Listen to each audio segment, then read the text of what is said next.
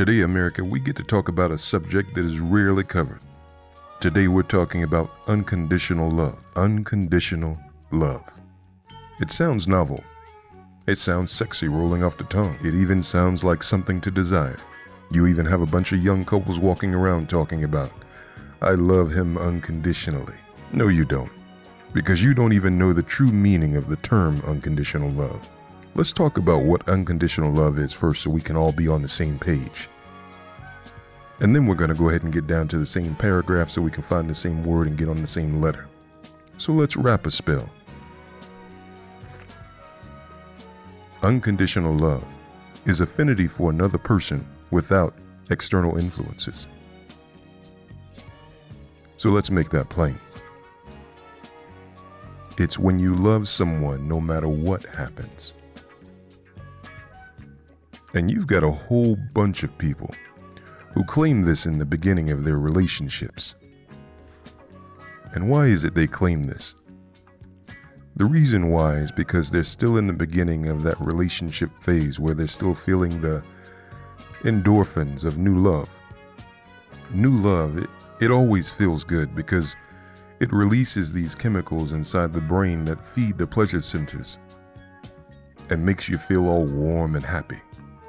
This phase of the relationship usually lasts anywhere from a few months to a year. When the love cocaine starts to wear off, people begin to start to see clearly again. And this is when they begin to see who they're really dealing with. And at this time is when all the self preservation mechanisms are put into place. For example, she catches him in his first lie. She begins to study his body language the next time he lies so that she knows when he's lying in the future. So now she's getting ready to become a detective so that she can stay on top of everything he does. He's not a secret agent or a former intelligence officer, so why in the hell does he have the need to lock his phone all of a sudden? And the self preservation mechanism that is being employed here is monitor him to see if he's cheating on me so that I can know and break up with him. And, brothers and sisters, that right there is an example of what unconditional love is not. She's already set a condition by where if he does this, then I'm going to do that. Unconditional love is a very rare thing. It's also a beautiful thing when it's achieved. But most people will never know what it's like. And why is that? The reason is because unconditional love requires what most people are not willing to give. It requires the complete surrender of yourself to another person. It requires the removal of your ego from the relationship. And it requires you to surrender your identity as an individual, where the two become one inside the relationship. And when most people hear those requirements, the cost of that love is way too steep.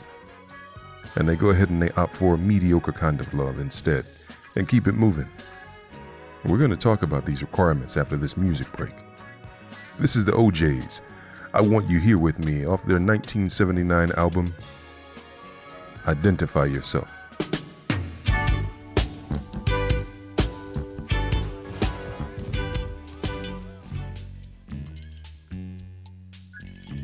Before we left, we were talking about unconditional love and what it requires. And as I said, most people cannot afford unconditional love because the cost is too steep. They settle for regular love instead. And the regular love, it comes with an appetizer of fun at first, a main course of insecurity, a slice of drama for dessert, paired with a bottle of fuck this shit, I'm out Moscato. And because individuals choose to remain a renter in the market of love instead of becoming an owner, they have to keep moving from place to place and person to person. Is it easy? Hell no, it ain't easy. So, what does it take to be an owner instead of a renter in the market of love? How do you develop an unconditional love? Well, a couple of weeks ago, we talked about natural attraction versus programmed attraction. Natural attraction is the initial building block of your foundation. If you chose a mate because he has a nice whip and he lives on the right side of town, you've already fucked up. If you chose a mate that made your panties wet every time you walked past him, and he couldn't take his eyes off of you while he was installing your kitchen counters, you probably have something that you can work with. So if you want a mortgage on this kind of love, what's the cost? The first down payment in this kind of relationship is complete surrender of oneself to another. Now, what does that mean and how do you even do that? Surrendering yourself means throwing away all preconceived notions of what you thought being in a relationship was all about. If your idea of a relationship is going to be have two kids, go to soccer on Saturday, go to church on Sunday, we make love once a week, we work until the age of 65, we retire, open up a flower shop, while keeping your hair perfectly permed, you might be missing out. He may have an idea that he wants a woman that will drop everything right now and move to the Bahamas with him and let her hair go natural so she can surf with him every day. Make love three times a day, have five kids, and run their own bed and breakfast right now instead of working for anybody else. He would cook dinner on the beach while you swim with the kids. She would hum Bob Marley tunes while he rubs her back in the evenings. He would bend her over against a coconut tree and give her one more orgasm on their nightly walk down the beach. He would hold her hand and treat her like a queen while escorting her through this life. And you only get this from natural attraction, not programmed. Programmed attraction always fizzles out. And the closing cost on this kind of love is so high that only a very small percentage of the world's population can afford it. It requires you to surrender your ego with your love. Now, how does that work? This is where you put all conditions inside of a box and set them on fire. Every single what if scenario you could ever think of, you'd put it inside that box and you would set it ablaze to never ever return to your thoughts. Now, why would you do this? Because an unconditional love doesn't have what if scenarios. There is just the relationship. It's like cognac neat in your glass. It's not watered down with ice. Now, what does this look like inside the everyday world? Well, he could go out and father another child, and your ass still ain't going nowhere. You forgive him, and you move on. You could go outside and set his 67 Chevelle on fire. And guess what? He's still not going anywhere.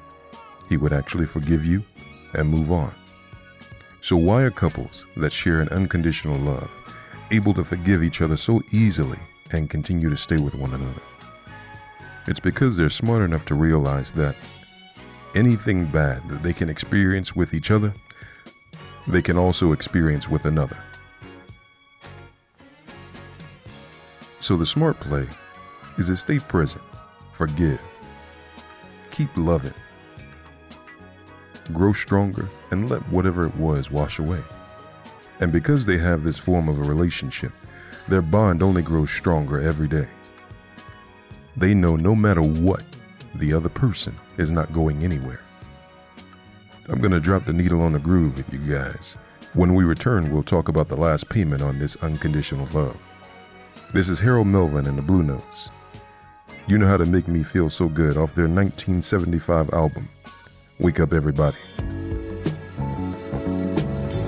You're listening to Cognac and Candy Sundays on vinyl97.com.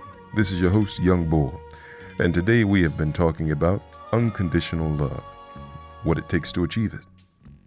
One has to surrender themselves and their ego to achieve it. And beyond that, there's one more cost individuals must be willing to surrender their individual identities in order to become one.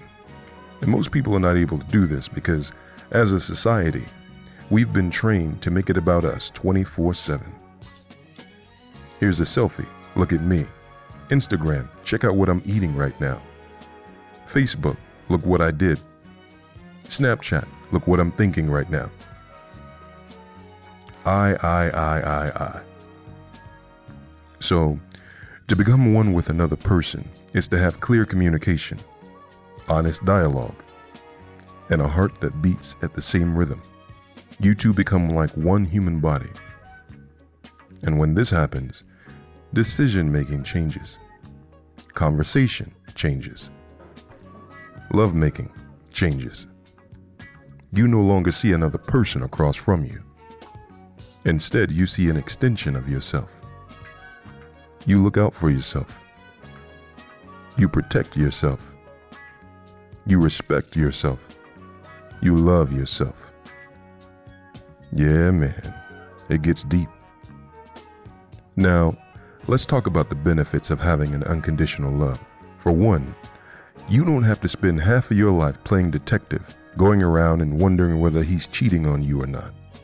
When you have an unconditional love, if that happens, oh well, god damn it, it happened. I'm not going anywhere.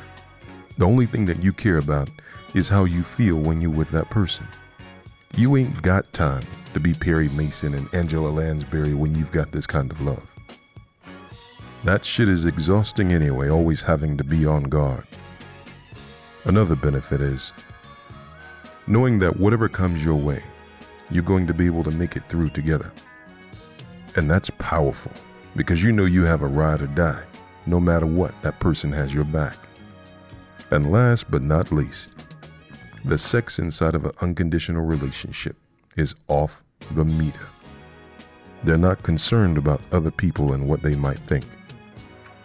If one of them gets a itch that needs scratching, they'll both hop in the back seat of the truck at the Whole Foods and they'll work it out before they go shopping.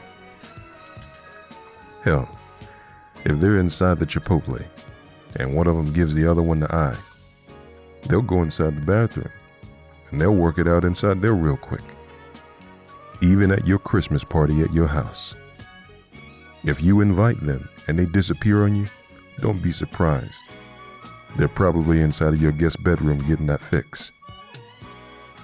They're intoxicated with each other, and that America is a beautiful thing. So if you're tired of renting, brothers and sisters, go ahead and spend the extra and get you an unconditional love. This is Tyrone Davis. Ain't nothing I can do.